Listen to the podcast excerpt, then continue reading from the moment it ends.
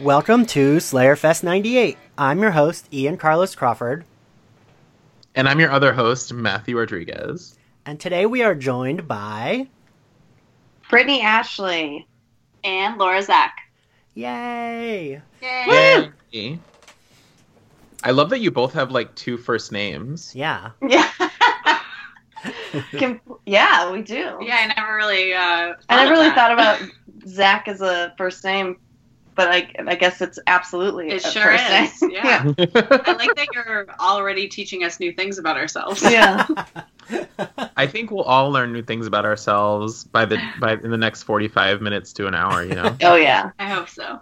Um, I always joke when we have um, one of our guests that we have on, Anthony Lavera, him and Matthew always go back and forth with like super like educated theories on Buffy, and I'm always like twirling my hair, like what, or like quickly trying to Google what they're talking about.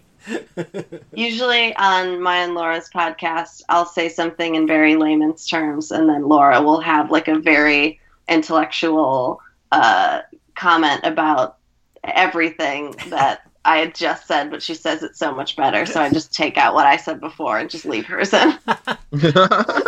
You're the Brittany. yeah, Yeah. Totally. It's not, it's not bad to be a Brittany. Before we start the episode, Brittany, would you like to start us off with giving us your Buffy origin, and Laurie you can give us yours? Sure. Yes, absolutely. Okay, cool. So I saw Buffy while it was airing originally. So I was in like fourth or fifth grade, and my sister and I we were sitting on our living room floor, and we turned it on, and I'm pretty sure it was uh, the witch episode in season one. Um, and then I just stuck with it. I constantly rewatched it over and over again. I have an older sister, so I, I feel like that is kind of like the way that you get in, into this world is that you have like an older sibling who who gets really obsessed with it and so then you get really obsessed with it but yeah she like had every single season on VHS that she recorded and so that's how I continually rewatch them over and over again. And Laura, what's your origin? So I, I feel like I've had three waves of being introduced and reintroduced to the show. I'm Wow, definitely. okay. Oh, you think I'm lying? no that's just such an interesting like I didn't see it in realize that ways. you were allowed to interrupt one another. oh sorry yeah yeah sorry I, I really like Brittany. That was so shitty. Like, mm, that's Yeah. interesting.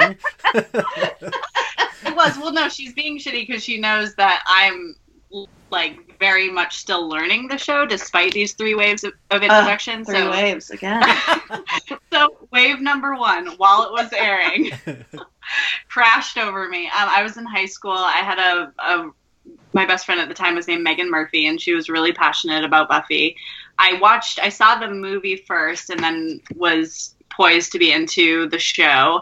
And I don't remember the exact first episode, but it was definitely early in season one. Like I feel like it may have been that um, the witch episode with like the cheerleader, the mom who wow same her. episode then Oh, is that the Oh. same one? yeah Oh, yeah. I just see. I just don't know the all the titles. Um, and then when I was in I think I said the witch episode. Can we get playback? I was I was deep in my own head. This is this is how you get the intellectual responses because I'm not listening to you. I'm just getting ready to to give my monologue. Sure. Um, no, but then in college, I went to sort of a weird, tiny, um, great books focused school, like where we reread the classics in this like tiny college in Santa Fe called St. John's College, and there was a whole cohort of professors there who were really passionate about the academic interpretation of Buffy. So my French teacher at the time like loaned me the first season and I started rewatching then. And then more recently, I've been rewatching from the beginning in anticipation of um, this Angel podcast that Brittany and I will be doing. Wow, that was three waves. It sure was. Huh. Yeah. I delivered. She really showed you, Brittany. Yeah, she, she really did. That was, Damn it. That was a real burn. um, I love that your college was like very into it. Matthew, I don't know if I've even told you this before. When I was in undergrad at Rutgers, my professor, she was queer, and she was like very like especially for the time, like very radical feminist, and I loved her. And she would always like refer to herself as like, "Oh, I'm a butch dyke," like blah blah blah, and like a lot of the straight people would be like every time she said it. um, And so, like, I forget how I brought it up, but, like, in passing, I mentioned to her if she had ever watched Buffy. And I remember her being like, Oh, I hear there's dykes on that show. I think I probably like it, don't I? And I was like, I really think you would. And I then did a presentation about, like, queer culture in, like, mass media. And I brought the VHS clip I had of Tara Willow kissing from the body and, like, showed it as like a really good representation of like a queer couple and she told me that it made her cry and that I got her into Buffy. Oh, And I was like- so happy that I got and she's like she was like very much like older gay um and she was like oh yeah Oh, I, I know the type. yeah and she was great and she was like especially at a New Jersey state school was like a really awesome radical professor to have um because there weren't a lot of those there was Yeah. a lot of like stuffy old straight men were most of my professors um yeah. but yeah, that was like my my big achievement undergrad, getting a, a queer professor into Buffy. Um, awesome. but anyway, today we're here to discuss New Moon Rising. Huge episode. Which is fitting because this past Saturday was uh, the new moon in Pisces. Not sure if any of you are astrology buffs, but this is timely. Um, I did not well, know that. since we're talking about astrology, let's also talk about how it's Aries season and it's my season, and I am very going to be very strong for the next month. I only know that because you. I only know that because you tweeted it today, Matthew. I tweeted about Aries season today. It's a very I thought you day. were going to say I only knew that because you're just em- emulating strength and confidence Yeah. for the sound waves. Matthew, would you like to start us off?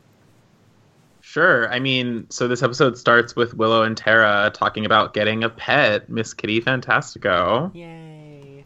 So wait, so where do we all think? Because Matthew, we've been over this before, but I go back and forth. I'm interested to see what our guests have to say. Do y'all think Tara and Willow have actually had sex, or they've just done their like spells that make them that are like having sex?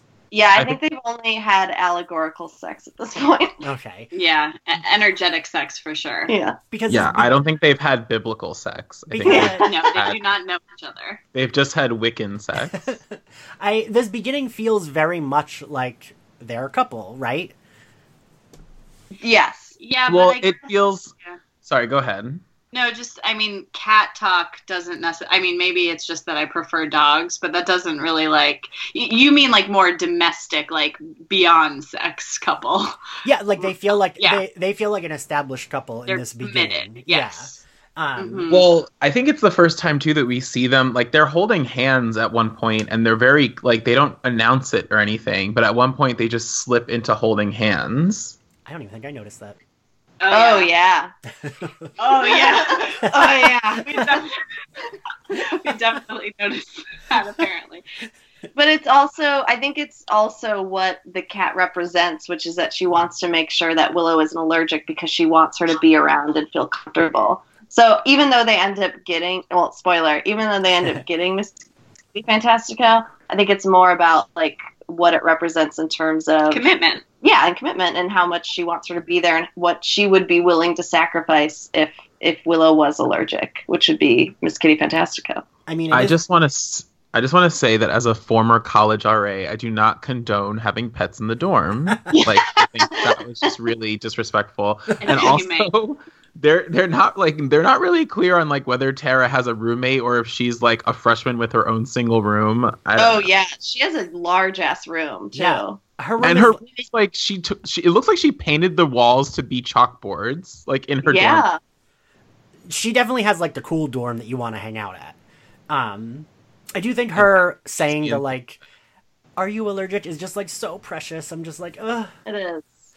It's Oh. so sweet and pure. And I'm allergic to cats, so like that's all I want. Someone to be like, "Oh, are you allergic, Ian?" And I'd be like, "I am." So we can't. Let's get a pug instead.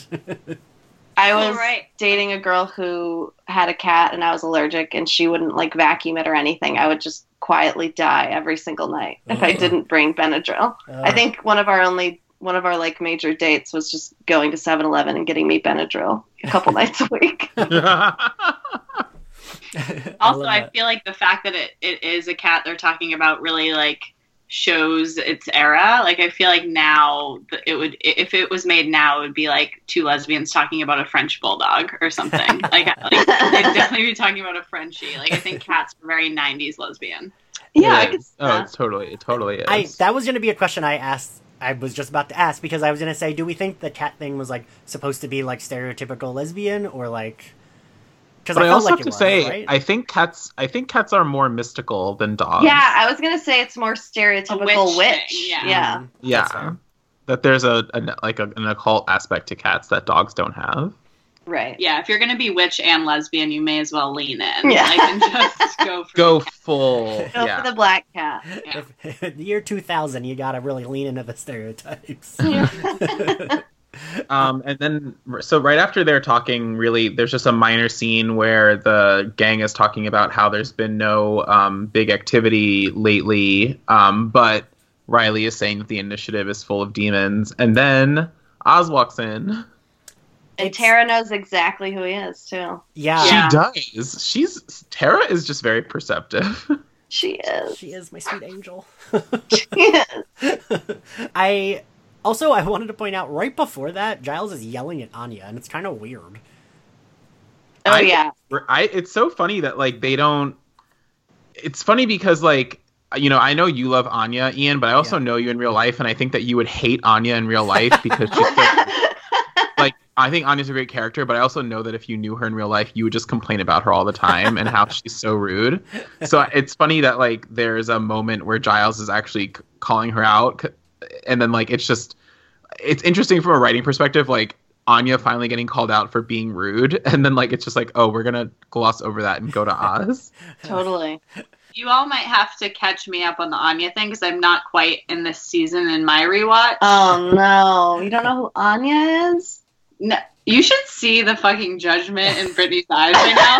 she held eye contact with me and said that so aggressively. I think I just gave you the same look, but you just couldn't see it. all, all you need to Well, know is that Anya is a Anya is a is a millennia old ex demon who she was a revenge demon who uh, basically got revenge. Like women would summon her to like get revenge on their ex boyfriends. Okay, She's a vengeance I do demon. So she Okay. her all her powers are taken away from her, and now she's learning what it means to be a human while fucking Xander. Got it. Okay. Two very opposite things. Yeah, the reason I asked is like taken out of context of of understanding all of that, like just jumping in with this episode this deep into the show, I was like, why is this woman written so strangely for like a Joss Whedon show? Like, oh, that's so interesting. yeah, I was like, why is she written? I felt like she was written more like you would see a like a, a woman written by someone who has no idea how women speak. Yeah, Yeah. or like who just like hates women. Yeah. So yeah, I was confused. That's such an interesting way to like. I'm telling you, fresh Hear eyes it. can be helpful. Okay. Yeah, totally. Calm totally. down with your judgment. We- We've had a few. Um, we've had a few guests that like do think Anya's like problematic in the way she's like perceived, kind of, and the way hmm. she's like talked to. And I mean, there's been a couple times, especially in season four, where Xander definitely reprimands her as though she's like his child. Well, that's uh, what ha- that happened in this episode where he's like, "This would be a good time to not talk." Right, and it's like, Sure. That's Yeah. that's not how you talk to your significant other. Like, ugh. Yeah, it's interesting. I do think Anya would be written differently now. Totally. like even if she had the same kind of journey of learning about humanity i think that she would be just that would manifest itself differently now yeah. I mean, Yeah. I it's funny, Matthew, because most of my comments about this episode, there are a lot of things that I feel like would be completely different now. That are very like of the time, handling queer characters. Or ahead of their time, even. Yeah. Right, yeah, yeah. Yeah. Um and like Well- but they would be like very different in you know, even like in twenty like fifteen or twenty ten, like Totally. Mhm. something that would not need to be changed for a modern audience is in the next scene is uh, buffy's beanie hat which is incredible i just want to write a sonnet about this hat oh my god it's so good and her like leather jacket plus a crocheted knit beanie Yeah, some of her accessories throughout the like later seasons just get super odd, or like the mid seasons when The when mid seasons like are are the real are where all the risks are. yeah Like one and two are just like okay, they're in high school. Like no one is that like out there with their fashion in high school. And then when she's out of college, but before six and seven, where she just dresses like Ann Taylor Loft, like yeah she just has like a lot of experiments. totally. It's, it's bold. It's brave. So, But I, the whole point of this, the whole point of the scene with Buffy and Riley, um, is to kind of talk about like this is where I think Buffy is starting to want to come out to Riley about having dated a vampire. So she's using Oz and Willow as like the canary in the coal mine to talk about dating um, demons, if you will. And they get into like a little squabble about it. I, And I Yeah, thought it was actually she- really well and she- done. And she gets an insight into how he's going to even think of her because the language that he uses is like, I didn't think that she was that kind of girl. I thought she'd be smarter than that. And so it obviously would make Buffy close up and be like, Well, I don't want to share this part about myself with you because I know exactly how you're going to react. Yeah, I so it brings up the question which we did discuss before, Matthew. Like what the fuck did she tell him when Faith came to town? Like they very like off screen have that conversation and she tells Oh, yeah. Willow, "Oh, I skipped over a few parts." But like she didn't even tell him that Angel was a vampire? Like that seems like weird. How do you skip over that? Like, oh, she what like I don't, I don't, I don't know. I'm really curious as to what she actually told him when Faith was there, because this all feels like he knew absolutely nothing. Um, yeah, I don't know, and I don't know. The conversation feels really heavy-handed, especially when she flat out says, "I didn't know you were such a bigot." Like it feels very like, and I Yeah, the allegory's laid on pretty thick. Yeah, Right. we're preparing you for the gay. yeah, this will come back later, everyone. Um, which I do always Well- say, and I don't know if you ladies will agree with me. I think Angel did that better. Like Angel did a little bit of the like blurred line between like demons and evil demons better. yeah, totally. I'm sorry, I interrupted you, Matthew. No, no, no. I was just gonna say like, and I I wrote this down for another scene, but oddly enough, like this episode, and I'll bring it up a couple more times as we go through the episode, but like.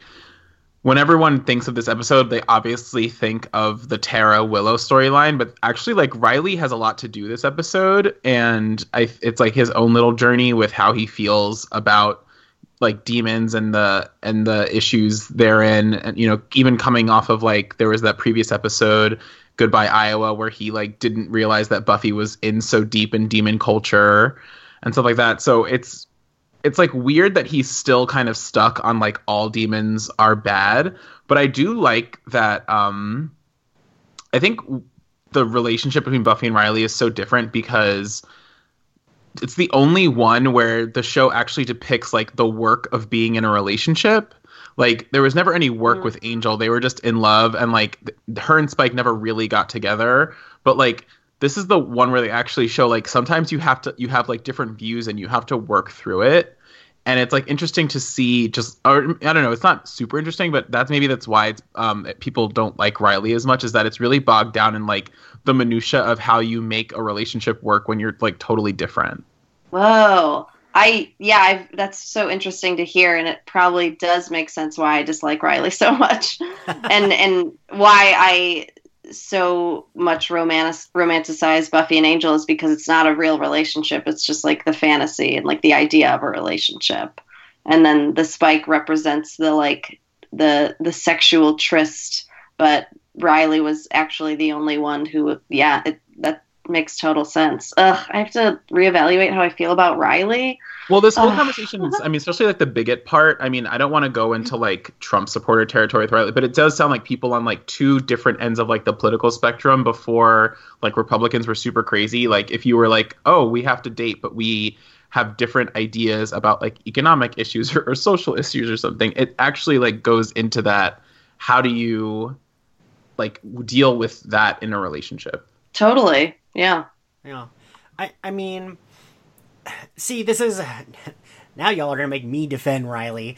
I I, I I do think by the especially by the end of the episode, I think that the one place where I defend him is that he does try. Like I think he genuinely wants to do better for Buffy. I don't think he ever quite gets there, but I think the like desire to want to do better for her is there. Like by the end of the episode he's like, you know, he's he breaks Oz out of his own accord and doesn't even discuss it with Buffy when she gets the, like I think that he tries, he wants to know more, like he'll always be stubborn at first, but then eventually he almost always comes around to like see, or tries to come around to seeing her point. Um which I mean is like you know what? what? Sorry. No what? I'm just gonna say it. I think that people hate Riley because, like, in the real world, people want aloof guys and assholes, and Riley's actually the nice guy who's trying to do work, and people like shit on nice guys all the time. But I also think it just didn't exist for Buffy. Like I think in some some some relationships that you're in, the other person will be kind to you and it'll be there at first, but like after a while it's just not mm. the work that you want to put in and that you're maybe not as compatible as you thought you were. But and so I so to go back to kind of like how I feel about Riley, it's I think because we see so much of Buffy's point of view, obviously, uh, and we see how much she has on her plate. Like the last thing that you'd want to do is try and like work at this relationship where this person needs so much from you because you're like, fuck, like she needs to save the world. She doesn't have time for this shit. And so by the time we see Riley in those episodes, we're like, oh, we can't, we can't, we can't, we, me and Buffy can't deal with your problems. like Buffy and so I are much- just having an issue. we have so much bigger shit to do but i think that in some relationships like the saving the world is in place of something else and that you could try to want to give as much as the other person does but sometimes it just like doesn't pan out and i think that Yeah. and i think they depicted that very well I think you did a good job of like kind of summing the whole thing, all of like them up. Yeah. like is this a sometime- spoiler free podcast or what Oh no no no no we okay good because i was like i just uh spoiled a lot well not really but sort of no not at all. we all know we all know her and riley aren't gonna last right yeah Yeah, exactly. okay cool. we all know Lord- the show doesn't end with her marrying him. right now. yeah Um, well, let's go on to the. Speaking of like work and relationships, let's move on to uh, the next scene with Oz and Willow, where Oz kind of shows Willow that he isn't a wolf anymore. yeah Okay, so I have a big issue with that. I Is feel it like the coat he's wearing? Um, I will say I do have in my notes that because I'm like such a shithead, I was t- I, as Matthew knows, I was totally into like bassist in a band Oz, but like Zen pretentious white dude Oz does not do it for me at all. Oh Like, yeah, ugh. the like Mandarin collar with prayer beads Oz. Yeah. Charms. And Oh my god! Honestly, in this scene, especially because it takes place on a California college campus, I feel like he is one step away from getting dreads, like a white boy with dreads. I, I I rolled my eyes so hard. I wrote this quote down. He says, "A woman in Tibet traded me it for the Radiohead record. Got a lot of mileage out of the barter system." And like, ugh, Yeah. Lord. The worst. yeah, it's like the study abroad kind of conversation. yeah, like, oh, we get it. You traveled once. Yeah. Well, and that's the thing is that like, um, I mean, this is this moment is kind of like where the show always falters is like its cultural competency, and that like they're kind of like, of course he went to Tibet and like some monks meditated the wolf out of him because people of color are magical. Mhm. yeah, yeah. but so the, I, I actually didn't want to make the comment about Oz's outfit, but I of course had to. But no, I wanted to point out it really bothers me that that's their solution to him being a werewolf. That it's kind of like the Incredible Hulk. Um, that feels like totally contradictory to everything we learned about that the show's rules about werewolves taught us prior to this Right. and it almost feels like I, I don't know. It would it, it feels like a little bit of a cop out. Um, I don't It know. feels I- a little bit like like victim blamey about like mental health issues too. It feels a little bit like you just aren't wanting it enough, or like you aren't doing enough self care to like heal yourself, or whatever it is. Like if he was just able to do to do it that way. And like got into yoga. hmm That's a really good. Oh my one. god, Seth! Seth! I mean, I mean, not Seth. Um, Oz he might be like I don't know. He might be like one of those anti-medicine people who's like, you don't need medicine, you just need Christian yoga. scientist. Yeah. Yeah. or yeah, I don't know if it would be Christian scientist if he's doing yoga though. Or is it like anti-vaxer? I don't know. oh yeah. Um, Wow, we're really tearing into Oz right now. I know, and but I also I also want to point out I think this is some of the best chemistry Oz and Willow have. Oh my god, I wrote that down too. This is one of the first scenes where they actually feel like really intimate. Like Right? And because I mean, so uh, Brittany and Laura, one of the things that we've talked about before is that like sometimes in the older episodes, it always just felt like Willow and Oz were like good friends, and they didn't have a ton of chemistry. Mhm. And this was one of the first times where they were like sitting on the bed talking all night, where it actually felt like they had like an intimate moment together. Yeah, well, they both feel so much more adult. I mean, especially Willow, whereas it, it does feel like, even though it's only been a season, it feels like they have so much history and there's so much built up there. And they just seem so much more mature and not like children. Right, and it's weird. It's only been like it's been like a portion of a season, but it really does feel like they're way more adult and mature. Um, yeah, I I really I was wondering what you would think too, Matthew, because I know that we both have agreed they didn't really have the best chemistry in the past, but like it really But then like Oz coming out of nowhere and expecting Willow to like have sex with him. is like total bullshit. Yeah, And I, I'd be the same thing. I'd be like, how about we just have waffles? Like, I don't really need. I don't know. Like, I'm just like, uh, can you not come into town in your van and just like automatically try to lay the D down? Like, that's rude. But I feel like if Tara wasn't in the picture and she hadn't start started to explore her sexuality, I feel like it's something that she probably would have been into. And I and and I think they do do a, a pretty good job of, of showing that conflict. Certainly, that like this is kind of the fantasy of when your ex leaves you high and dry, and then they come back and they're like, "I was only gone all that time because I was making myself better for you. I went to Tibet." You know what I mean? That's your fantasy. No, well, my, my exes that did that just like got back together with their ex boyfriends. right. So this is a much and better. like Jersey. Yeah. um, I listen. I it's like you read my future notes because I put like I felt like they did a really good job of selling me on two people that loved each other, were nostalgic for the past, but like clearly couldn't be together right now.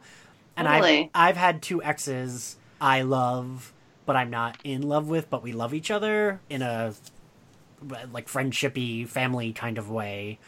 And like that really is what it is. And that's what i they sold me on this i have to say they completely seth green allison hannigan sold me on that type of relationship in this episode.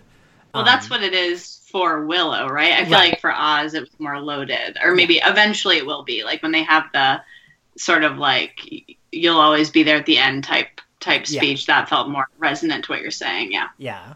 So something we have pointed out is that like they don't find the balance with Tara's character yet. Matthew has said that, you know, in Hush, they like up her mousiness to like a 10 and they slowly start lowering it. But I feel like in this episode they do a little backtracking, Matthew, and I was wondering what you thought.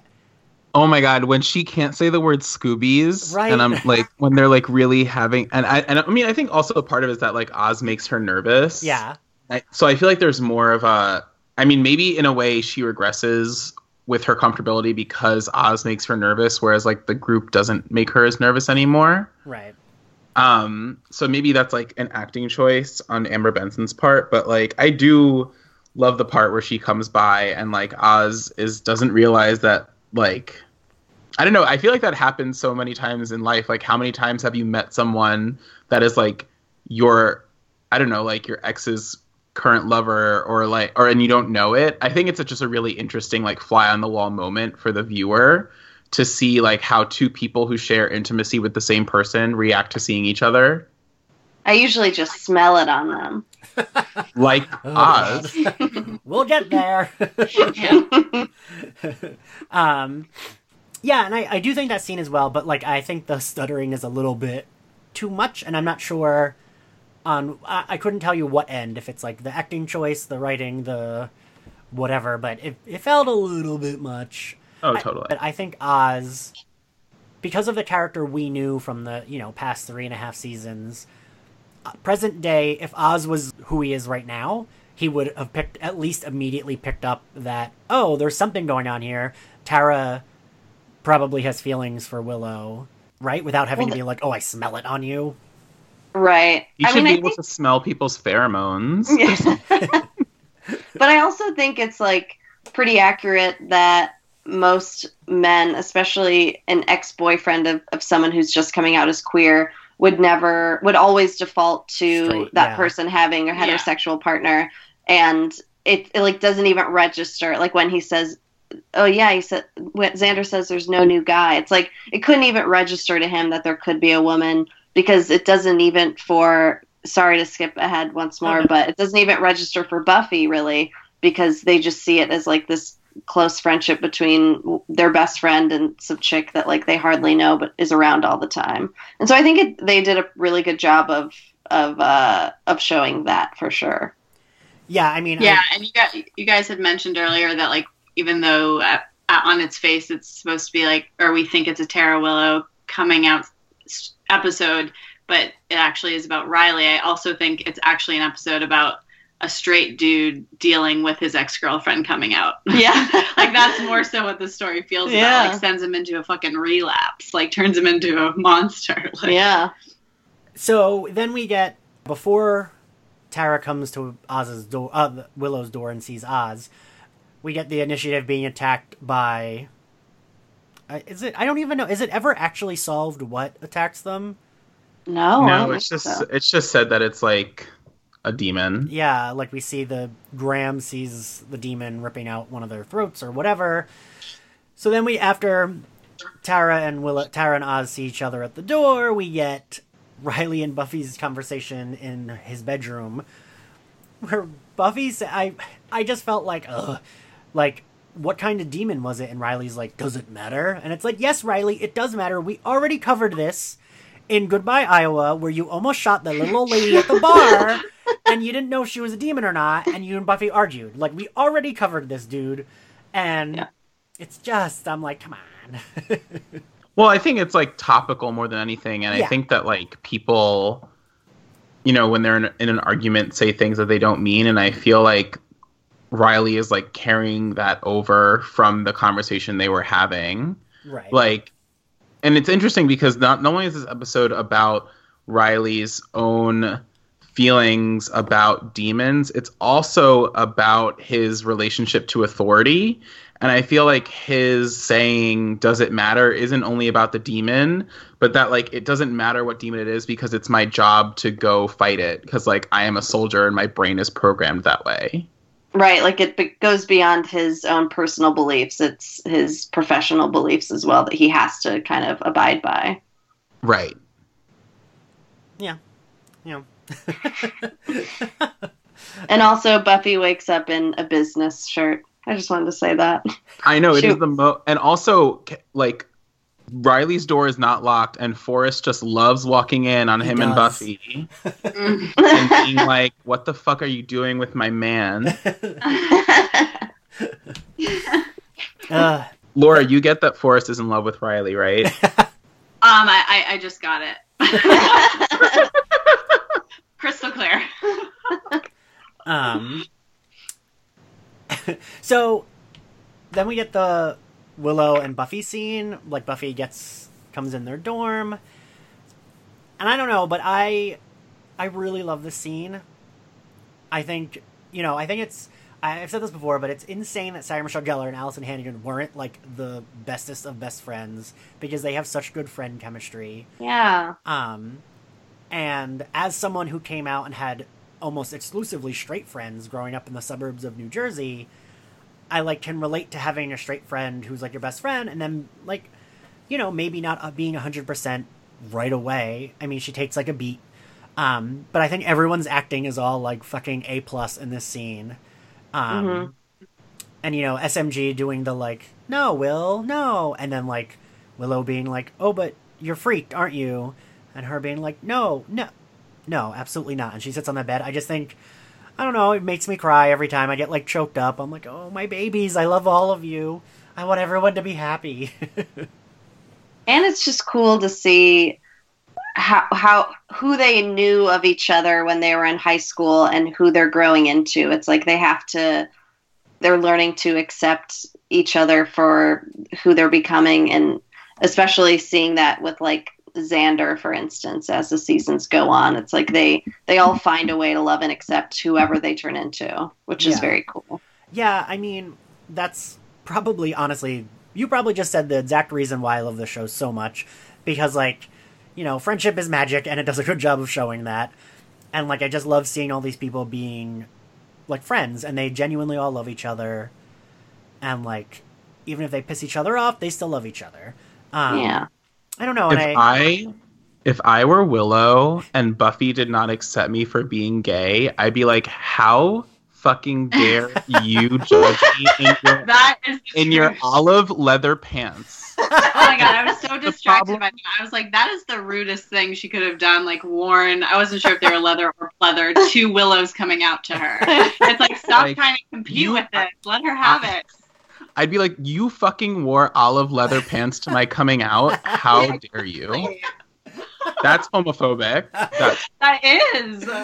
That is a hate crime. um, I also really liked how fluidly, like how they didn't have to use any labels at all. Oh, yeah, like totally. Willow could just talk about how it was complicated with her ex boyfriend because of her current girlfriend, essentially, and not have it be like Are you Buffy gay? Are you checking. lesbian? yes, does this mean this? You know, Yeah. in terms of what she's supposed to call it. It felt like on a very human level in that way. hmm yeah. well, no. you know what's interesting is that you bring up is that it is so human and authentic and just like emotional because later the show gets so stuck up on the word lesbian as opposed to bisexual, you know? Mhm. Like later the show really wants you to be like Willow's a lesbian, Willow's a lesbian and it really is into that label, but it's really interesting in the beginning that it's just purely about like I am falling in love with this person. Yeah, it was much more nuanced. It's much more nuanced in the beginning than I think where it turns later. That's for sure. That's right on. yeah i i don't know i just i i really do think the writing in this is like really strong and yeah i love i love the idea that she's just like well it's like things are different now because of tara clearly there's the annoying way of people being like oh i just don't like labels like when a celebrity says it in an interview to avoid using any words like that would bother me um but like this feels like real and this feels like the way like a queer person might say it Mm-hmm. hmm Especially when it's their first experience, like Yeah. the way they would think about themselves. yeah yeah Yeah. Yeah. Yeah. well i'm glad we're all in agreement um that moment was so sweet where Buffy was like, "She's a really great girl," and Willow was like, "Yeah, she is." Like that moment where I just felt like that was so resonant. That moment where you finally shared the thing and get to like click into the mode of like, now can I be excited in this way I want to be excited about it with you? You know, hmm and like it's also like and i feel like we all feel this way as queer people like right it's also nice to see our hero dealing with someone coming out Yeah. I, feel like very seldomly even when we do get any queer characters we don't quite get to see that specific moment from our hero hmm and it's really nice to like see the moment that Buffy find like there's no like Xander it's off screen and Xander I really don't care as much. Um, Yeah. But like we get to see the exact moment that Buffy's like, "Oh, she's dating Tara." And Mhm. like we're going to talk about this and it's nice to see like our our hero do that. I don't know. Totally. No, I, I totally hear what you're saying. And then like also love our hero for being like, "No, absolutely I'm not weird," and sitting down and discussing it with them, you know, like it doesn't try to I, I mean, because like clearly it's 2000, they could have gone a weird route, but they don't try to like sympathize with someone being weird about gay people. They don't try to like, I don't know. I just yeah, the scene really does it for me, and boy does it make me tear up, as does like a lot of this episode. So Yeah. totally. then we get Spike and Adam because we need to progress the season four plot. Um, and I don't know. I was wondering how all of you would feel. I I do think one of the shows for me, and this is what I put in my notes. I just don't love how much between Pangs in season four and Fool for Love, Spike goes from asking the Scoobies for help slash helping them fight to actively plotting to like against them slash murder them. It feels like quite unbalanced, but I can't tell if that's on purpose because he doesn't have a soul and it's supposed to be unbalanced. I don't know. What'd you all? Right. Right. He's really inconsistent in terms of like they kind of just like give him a little nugget of a plot for why he would ha- why he would be motivated to do something and then that's why he does it and then and it it, it I, I totally hear what you're saying just in terms of all of his actions are so something that I do is I just like repeat myself and rephrase what I was just saying and I'm going to do that now I do that all the time on the podcast. Don't worry. so start my comment here which is that he's motivated so easily by little things and then he'll go into that motivation until he's given a new motivation to do something. And for a lot of season 4 it feels like it's all the motivation to get something that he needs the Scoobies for that he's going to like fuck them over with but then they don't trust him at this point. So it's just like he has such weird inconsistent motivations yeah i don't know how to say it better he just it's just like always odd and you can't really see the for lack of better words like human parts of him because at this point you don't really even know what he wants like on a deeper level because it just feels so surface all the time for what he's trying to get yeah, right? Like, okay, I'm glad. I'm glad you agree with me. Well, I think it's the qu- the question is I think like what is Spike's motivation? Like does he have a higher motivation or is it really like this is he in this like survival mode where he'll go to whoever can help him survive at the moment, you know? And sometimes when we're in that survival mode like our our actions don't look like they have a clear pattern. And so his pattern is more sca- like scattershot because it's just like I'm only to go to the Scoobies when I need something in order to live and I need to know about my chip and blah blah blah. Um, but that he really does harbor this hate for them. And I think that like from a writerly standpoint, I know obviously like when you're creating a TV show, it's all the writers in a room talking about like what does this character want? Like what are we gonna do with them? And I'm I would like love to be privy to that information for season four because I don't think that like Spike gets a way forward until like season five when he finds out that he's in love with Buffy and that like becomes his motivation totally because right now he's just in survival mode.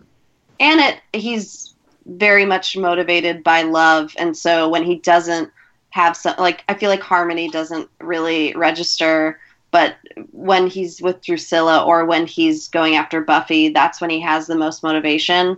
And when he doesn't have either of those it feels like he's a little uh yeah scattered and unfocused on what he actually wants or what he needs. One of the things I do like about um, Adam's presence in here is that I think you know it, he is introduced a lot later than other villains, and there's not a lot given to him. And and we've talked about how the season is not a lot about the larger arc, but you know in the beginning they talk about how like the cells of the initiative are full, and we know now having already watched season four that that's part of Adam's plan, and then him going to you know uh, recruit Spike. Um, it it even though it's it's underwritten, there is this kind of feeling like Adam is playing chess with with the Scooby group. Um, because we also know like the whole Yoko Ono thing, the Yoko Factor episode, the next episode is all mind games, and I think it's interesting that like uh, Adam knows to go to Spike because he knows that group so well. right then we get Willow and Tara's discussion about being confused. This makes me tear up. Tara's Tara has the like, where she, it all feels like a lot for me. It gives me a lot of feelings. Um, yeah, and then we get you know when she's like stuck on the word happy. Even though that's a lot, I'm just like, oh, my babies. Like, Well, I th- I think one of the things I like about that scene the most is that like it's a very different mood from what we were talking about before with Oz because I think that when Oz comes in, he is almost like I mean he is the one who suggests sex with Willow and it kind of feels like he's trying to like make things go the way he wants them to go. And Tara's totally like do what makes you happy. And I think that like Oh, people yeah. respond to being given options. And like I think like Tara literally regardless of whether Willow is lesbian or bisexual or whoever like I feel like Tara feels like a more attractive option because she's actually kind of like setting Willow free and that like Oz feels like he wants he, like yeah like he wants to do things the way he wants to do them and tara's just like do what makes you happy Yeah. Same. Oh my god, I feel like I need to call the woman I'm dating right now. I need to change my approach. I try to be that person, but I, I'm I'm not. I I would. It's hard. It's hard to be that person. right. be like, no, date me. I'm better. I went to Tibet. Didn't you hear me? I traded this blanket for a Radiohead album. Ugh. God. Um, so then after that scene, Oz then smells Willow on Tara. I I like wrote in my notes like a pro and con because we have in the past gotten like when Oz and Cordelia go searching and end up walking in on Willow and Xander kissing. Oz is like, "Oh, I can smell them. It's you know we're going this way," and it's just him and Cordelia, and she's like, "Oh, this is really weird." So they have like mentioned it before, but Right. right, it's still like it's like you know it still reads as weird, right? hmm I don't know. It's like I I'm like I see that like maybe from like in that world of fantasy, even in his human form, he still has werewolf smelling senses. So sure, but it still feels weird for him to say that. I don't know. for him to say oh what yeah, it's super invasive. Yeah. But like, I smell you on her. Yeah, that he like grabs her and is like, I smell her Or I on smell her on you. Yeah. Well, I think, you know, it's I mean, it also reminds me of just like almost like some of the, like it reminds me of typical like hypo- hypocritical hippie culture. Like you say that you went to Tibet and you're all calm, but you're really like seething with rage underneath. Yeah, he gets so weirdly aggressive in a way that we've never really seen him before. It actually kind of reminded me of the episode I Only Have Eyes for You, where it's like always this one aggressive person and, and they're like in a hallway. So I was like, this feels like that scene. But it it's a, it's really sad that the the part for me that was that was sad about this scene particularly is that his that Oz's legacy in the Buffyverse kind of is going to go out with him being like really weirdly aggressive to someone that he hardly knows. But then obviously eventually his his final scene is redeeming, but it was a weird re- really aggressive thing that I did not like and did not expect. Yeah, And I, out I of character. I put that in my notes. Like, it's 100% fucking unfair of him to be so aggressive. And also, he doesn't even know her. And, like, it feels like also it'd be like, hey, maybe you talk to Willow about that. And also, don't, like, freak the fuck out. Like, you don't even know Tara. Um, Also, you Well, broke up. You left. yeah, yeah. yeah you know it's it's not even like i blame oz like i'm thinking about it like i don't know i think like they need to put tara in danger for the stakes of the episode but Yeah. it just feels like oz was always so even keeled and Right. like sensible and then he goes to go meditate for like six months And and then now is when aggressive. and then now is when he's a rage monster it just Yeah. doesn't add up you know like Mhm. it's a weird character choice from a writer's standpoint Again, maybe that's the point. That maybe he's coming back and he wants it to be the same, but nothing is the same because he took a big dump on his relationship with Willow. and then, like, and I put in, like, SpongeBob meme, changed, and he can't pretend everything is still the same. Like, right? Like, I guess, like, that's how I was trying to look at it from a writer's point of view. Like, maybe that's what they're trying to say. Like, look at him pretend, but he's not doing a good job at pretending it's the same, and literally everything has changed, at least in relation to the two of them, since he left. I mean, not that that makes it okay that he's so aggressive and like shitty. I could see maybe that's where they're trying to come from with writing it that way because it is so. You're right. It is so out of character. The Oz previous podcast episodes Ian had a crush on wouldn't have done this, but like for this Oz who you know is the douche who went to Tibet, like okay maybe maybe that would I don't know I don't know. I think also in seven episodes of being on the show, Tara has been chased through the school by a demon thrice. I also put that in my notes, Matthew. Tara's barely a Scooby, but like uh, every episode where she's not in her dorm room with Willow, she's getting chased. like by a Willow demon must really thro- Willow must really throw it down because she's really willing to like risk her life. Olivia's Like, the only like smart we've- person. I'd be like, we've barely touched fingertips, and I've already been threatened. My, my life has been threatened three times. Like, Yeah, but Matthew, I feel like that'd be like, I would be like, yeah, Matthew, when I was chased by three demons, but I'm so in love with him, and you'd be like, Ian, you were chased by demons because of him, and I'd be like, yeah, but, like, I'd be that one. But he touches my finger so good. you don't see the way he looks into my eyes. Yeah. Also, I wanted to point out that I really wish Tara could have done like a badass spell on him. Um, like I get she was like you know in panic mode and she was running. Um, and I don't know how spells actually work, so I wouldn't know what would go into like actually doing it. But you know, I think of like later seasons Willow, and Tara was presented as like more advanced at first. I would have liked if she could have done like a cool deflection spell rather than throwing a chair. But also, the initiative, they're like, I mean, they're really foolish, but it seems extra foolish for them to just bag Oz and not even. This woman they don't know who they just saved, they're just like, it's fine, and they keep going. Like, why aren't they even asking her what happened?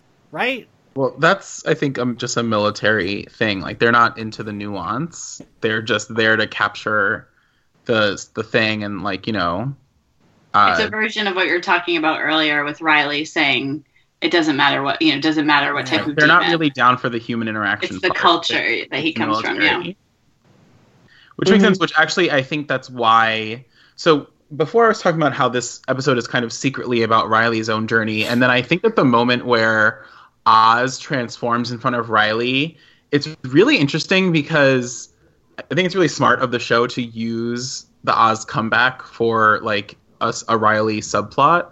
And so, like seeing the monster turn into Oz in front of his face, and how that kind of starts a character change in Riley is really is is actually really interesting. Oh yeah, completely. And then that also ignites the moment where Riley and Forrest kind of officially break up because Oh, and it's it's really like this sad this sad lovers quarrel story because I think Forrest was in love with Riley because Riley was like the perfect soldier and he was like the rising star and then Riley and then Forrest sees Riley leave him for Buffy and then Riley becomes like his star goes way down like in the initiative and then Forrest's star is rising. So it's really a thrilling love story. I do feel like Riley and Forrest have broken up like in the last five episodes, though. Um, I think this is finally it though. Yeah, well, I mean, I think he dies like either next time we see him or the time after that. Um, But then he comes back as a demon. right, yeah. Um, also, yeah, I mean, also, it feels, and I know that we just said because the initiative is like military and they take the nuance out. Um, it feels like even extreme, even with the Riley that we just got, who was like, oh, who cares what kind of demon, for him to just like pull out his gun to execute this demon, like, right? Doesn't that feel extreme? I felt To like execute which demon? when he like pulls out his gun to like shoot Oz, and then Oz turns into himself. Like I feel like that felt even extreme for the Riley that we knew previous to this, who's just like ready to shoot someone in the head, Oh yes, it's a little extreme. right? extreme. like I know that's extreme by like normal standards, but like even for like military orders centered Riley, that feels like everyone relax, like everyone. But uh, as I said before, I think that Riley is the paragon of like yeah, straight white male whose world is crumbling around him and he reacts violently because of toxic toxic masculinity. yeah, that's fair. Yeah. Then we get Oz naked, which I was into. That was a high point in the episode as well. which also felt a little scandalous for this show, especially in season four. Right? he had been naked before. But not like we see like all of him. Like he's wearing like a Well, his dick's not well. I was out. gonna say he's wearing like a flesh toned It's undies. th- it was WB. we get like side butt. This isn't Skinamax Crawford. Uh, one can only hope. Like almost immediately after that, it's like weird. It's like looking Oz in the eyes somehow changes Riley, right? Like he like somehow is like like if this were a cartoon, it would have had like a Family Guy flashback to like, oh, remember that thing Buffy said? Like, oh shit, she was right. Because it feels like immediately he's like, wait, we have to protect him. I don't know. How did how did we all feel about that Riley transition? I felt like he probably, I felt like he wouldn't have been able to get there unless it was seeing someone that he had known go through that transformation. And so I, I felt like it was totally necessary. I feel like that was maybe the only way that he would have been able to see it if it was someone that he isn't threatened by in, in any mm-hmm. sense. And seeing them, knowing that this person is harmless in in most of their form, I, I think it was necessary for him to see, um, and I don't think he could have gotten there any other way, really. Hmm, yeah, I yeah, I feel like you're right. If it were like a man that Riley saw as like competition, quote unquote, or whatever, maybe that wouldn't have worked. But because it's like I feel like Seth Green is small, and you know he pertained to Willow, so Riley's not like. Yeah, I feel like you're probably right. so, um, then we get them all in disguises going to storm the initiative. Which why do they even bother with the disguises? Um, like Spike has his bleach blonde, slick back hair, as if they all wouldn't recognize him, and Buffy. But I mean, this is the second time they've like sn- snuck into the initiative. Um, I have to say, I really love Buffy's really obscure William Burroughs reference. oh my god, it's amazing. and I like that they call attention to the fact that it's obscure. like Xander's like, "What? You're gonna write boring sentences about it?" Um, that's like something I really love that the show will do often is be like, "Oh, here's this reference. Oh, we're gonna point out that it is like a weird reference." Um, and I like the little bit of self awareness. Hmm Yeah, and then they kind of what? Then they escape the initiative, but also I don't quite get what Adam is doing because Adam's helping them. Well, so here's the, so actually my favorite part of that is that like Adam just has like a straight up Ethernet cable in his head. for no, like l- l- at the cutting edge of technology. Like he's completely at like a like you know a 156k right now. He's like T1. Um, but um, yeah, no, I I didn't really get like I think it was was it beneficial for him to do that to like well i mean i guess he's trying to sow chaos at the initiative too Yeah, it just feels like there's too many things that he needed to know were going on that he didn't. well he knows what they're doing because he like S- spike is the one leading them to the initiative so he knows what's going down Oh right. I don't know. I I just felt like I didn't quite get Adam's motives for wanting to help them break Oz out. Like he, there's no, he doesn't know that Riley had the change of heart. Like to everyone except for Riley and Forrest, who like saw it happen, he didn't have a change of heart.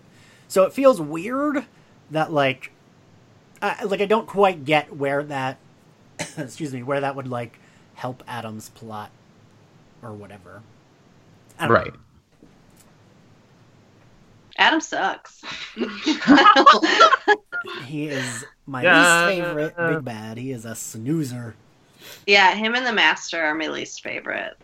They just they do nothing for me. But I feel well, you know what sorry go ahead no, I was just gonna say. So for me, the master at least feels like okay. This is season one, and he at least has like he's at least sassy. I don't know. And Adam- there's like this historical context around who he is and yeah, how old he is and et cetera, et cetera. yeah, yeah. And Adam is just, I guess, supposed to represent like the Y2K scare or something. Uh,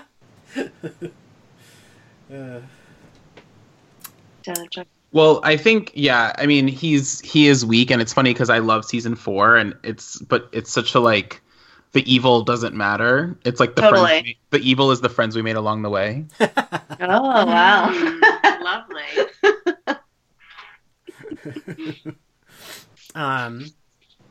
So then also, and again, I don't love the like Incredible Hulk Oz, when Willow goes to touch him before when they get him out of his cell, he's like, "No, don't touch Oh, me!" in his I hate hand. that moment. I hate that moment, and I hate that he's still angry. Like you've been naked in a cell, you couldn't think about how you reacted badly for like ten Right? minutes. Reflect a little bit. like, oh fuck, how did I get We've already seen that he went to Tibet in a whole yoga retreat and didn't do enough reflecting. So I don't think being in a cage is going to get him there. That's fair. Uh, um. So what's next, Matthew? Um, I mean, and then we just have the the farewell scene, kind of. Well, we have the farewell scene between Willow and Oz, and then we can, and then we go to Willow and Tara in Tara's dorm room. But also, Buffy has to tell Riley about Angel. Wait, that happens in this episode? Yeah, at the end. Well, she doesn't, uh, but she That says, was I- implied. "Yeah." She says, It's implied. Oh, But, right. Well, like, they don't. Right, they don't have a scene. They don't have a scene showing it. Right. Yeah. Right. No, no. Yeah. Yes. Yes. Okay. um, I mean, let's all let's let's let's go to those three conversations. We can just hit them. They're very short. I mean, one of They them's are. not a conversation. Well, I think that I can actually sum up my thoughts about these three conversations in three sentences, maybe. oh, great. Three.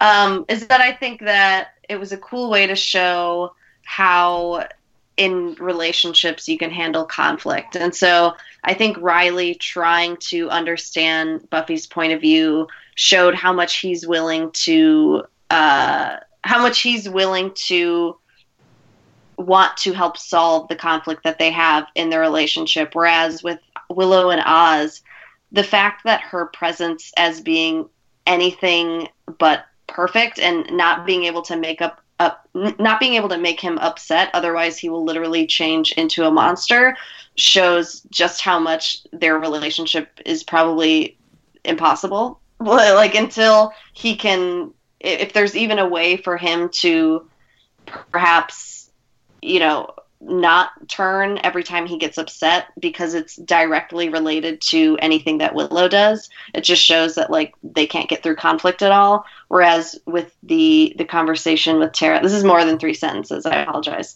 Um, whereas with Tara, it just showed how willing she is to give her partner the space that she needs to work through what she needs to. And it was just a really cool way to show like three kind of different vignettes of how these couples uh, deal with conflict. Yeah, I. That's really a lot smarter than my notes. I'm like, oh, that's a really good point. I didn't even think. I'm just like, oh, I liked this part. Oh, I didn't like this. This made me cry. I do wonder though, like what would have happened. I feel like yes, you're right, but also Tara didn't have to wait that long. Like it, you know, she she she said all the right things, but then did get what she wanted fairly quickly. Like we didn't actually see her. Like I feel like Willow was pretty encouraging, or, or was always like, even in the moment of the "do what makes you happy," like it still felt like she was she knew she was in the running like she But- didn't have the full all is lost moment regarding willow she just knew that there was this competitor She was no, she like fully thought that Willow was going to go back to Oz. Did you see her staring out her window? yeah, I honestly think she did. her face always looks the same to me I, Rude. she just looked morose the whole time to me um, but but i mean it's still within i don't know i just feel like also is with someone who isn't out to her friends. She certainly like endured a lot thus far, even if it's not heavy-handed at all. She really has, right? I think so. Um, yeah so, and you're kind of dealing with the fact that all of all of your girlfriend's friends are probably going to be wanting her to get back together with Oz because they all like him probably more than Tara and because being in a straight relationship is more palatable to them. It's like she has to take all that on and just kind of try to be okay with it. yeah, I mean, No. that's and like you know they have they went to high school with this guy, so like Right. I feel like you're totally right. Like I hadn't even thought about it. Like she has to take on so much in just being, oh, we're the, I'm the new one. Like quote unquote, I made your friend queer. Right, yeah. Mhm. If Willow's ex were a woman that she had, that would be awkward in general just because all the friends have this past with her. But on top of like, oh, yeah, I feel like I hadn't even thought about it that way, but and I mean I I adore Tara. I think she's just the sweetest. Um she just breaks my heart. Um and of course I I feel like Tara and Anya and Cordelia actually are characters that I love so much that whenever they have these really cute moments, it like breaks my heart even more because I'm like, no, like I know their you know fate. but also, I do. Th- so this episode is almost like character assassination for Oz, which is weird to bring him back for an episode and do this. But I do really love their final scene together. Totally. I I feel like like you said Matthew like didn't he fucking reflect while he was in the cell? I feel like at this point he is like I I did the thing wrong. Like I feel like he's recognizing it and he's removing himself, which is like basically all he could do at that point. There's no other Yeah. solution. Yeah, no. Um, like if he hung around, I would assume it would probably happen again. He would run into them, you know, and turn into a werewolf in the cafeteria or some shit. You know, when Willow says I'll always be waiting, but she doesn't mean it in a romantic way. She just means like, oh, to see you again. Um, and I feel like that feels really real, and it feels like that end does not the entire episode to me, but that end scene feels like a really good closing the chapter on them. It feels like a very good Mhm. end to their relationship in a surprisingly non Whedon way of someone being murdered or dying. Which is like nice to get on this show because usually if someone exits their you know, it's a tragic death or something terribly miserable. And while this is sad, it's not miserable. It's a nice note to end on. And it's really nice that also then we get like her and her and Tara in which she says the candle is extra flamey and I'm like, "Oh boy." Yeah. so it's time. Favorite outfit. Ooh. Mm. I liked the. Um, uh, I mean, I, I guess saying I like it wouldn't be correct, but like I had the strongest re- response in my body Sometimes that's as good as it gets on the show with fashion. Yeah. uh, to the whatever the like long duster situation Willow was wearing in the very opening scene when they're talking about cats. Like it was just very like okay. I, I don't don't even know. I'm really not good at describing clothes. It's a thing about me. but yeah, that that that was uh, definitely something I took note of. And then, but I think like my actual favorite would be the the rude homophobic leather pants. when you said it was Uh, what caught your attention the most, I thought you were gonna say the homophobic leather pants. Well, yeah, that I mean, it did in a totally different way, though. I think I was I was a little bit upset that that's how they were representing lesbians in the opening. I think my fave was uh Oz's like pilot jacket because I owned a similar one from Hollister when I was in high school. so I was like, yeah, this is my outfit. that is a good jacket. Uh, Matthew? Oh, the homophobic olive leather pants or the beanie. How are, how are the homophobic leather pants your favorite? Oh, because they're so homophobic that I stand them. Lord. like they're the type of homophobic that like they're actually gay and gonna come out in Yeah. like five years through a scandal with one of their aides. Um, mine would be Willow's jacket. I think it's a pea coat. I'm not even sure if it would be considered a pea coat.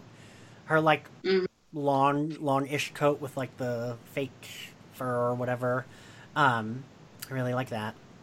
Um, favorite scene, Laura. Um, I would say. I mean, I really liked the. Um, I mean, I liked the end scene. I, I liked any of the Willow and Tara ones. Were my favorite. Not to be on the nose of my identity, but yeah, my favorite was the final scene as well because it was um, a step in a step towards progress, and Tara was no longer in limbo. I could feel her anxiety. Oh yeah, Matthew. Um, I think the final scene is a little too short to be like super emotional, isn't it? But I remember watching it when it first aired and like loving it. So I'll still say the final scene, but I would also want to add like the scene kind of where Riley uh like discovers about Oz and like moves to protect him. Mm. All right. Mine would be um, Willow's coming out to Buffy. That's my favorite. Yeah. Um, so what do we all think Dawn would be doing if she were in this episode? Being fucking annoying. and Laura's looking at me saying, Who's Dawn?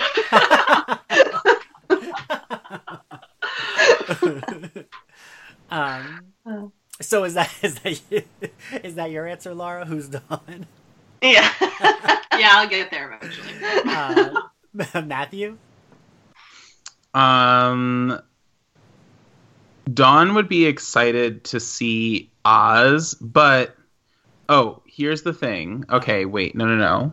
Ooh. Let me gather my thoughts. Tell us, Daddy. oh, I like this. You guys like create the oh, universe create in which full-on like scenarios. where like Dawn would be here and she's just like a regular part of the world. Yeah.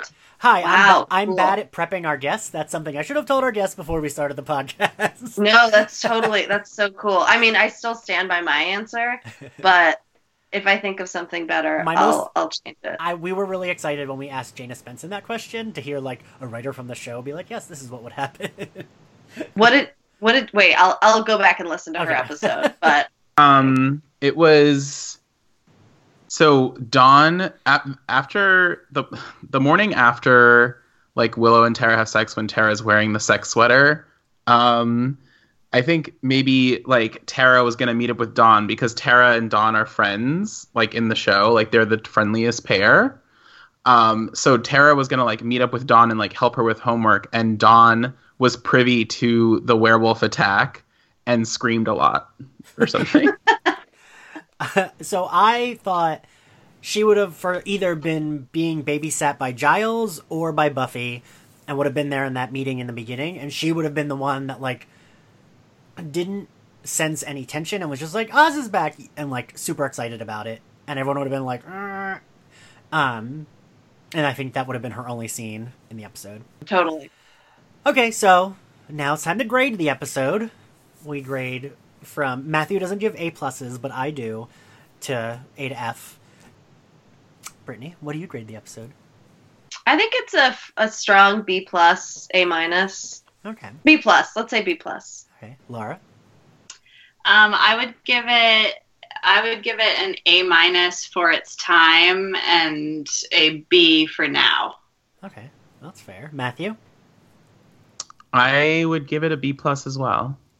And I'm also a B plus. Well, we're all agreed on this. Um, thank you both for being on the podcast so much. Of course. Thank Both you. Wonderful. Thank you everyone for listening. If you want to follow us on Twitter, you can follow us at SlayerFestX98. And if you want to follow Matthew, you can follow him at Matthew Rodriguez, one T, a G, and a Z. And if you want to follow Ian, you can follow him at ENX Carlos. And Brittany and Laura, where can they find you? They can find us. Uh, I'm at Brit27 Ash. I'm at la underscore wa. um, and we have, uh, well, the brand new Twitter account for our Angel podcast, which will be coming soon, is at Angel Angel, on top. Oh. Cast or just a- Angel on top. What's the? It's a good question. It's either Angel on top or at Angel on top cast. Yeah. Well, we'll, So tweet, we'll tweet it when it comes out. it's so new that we don't even know. But then we also have a Daria podcast, and our handle for that is at Sicker Sadder. It's called Sicker Sadder World. oh my god, I love that. Um, all right, guys. Well, we'll see everyone next week. Bye. Bye.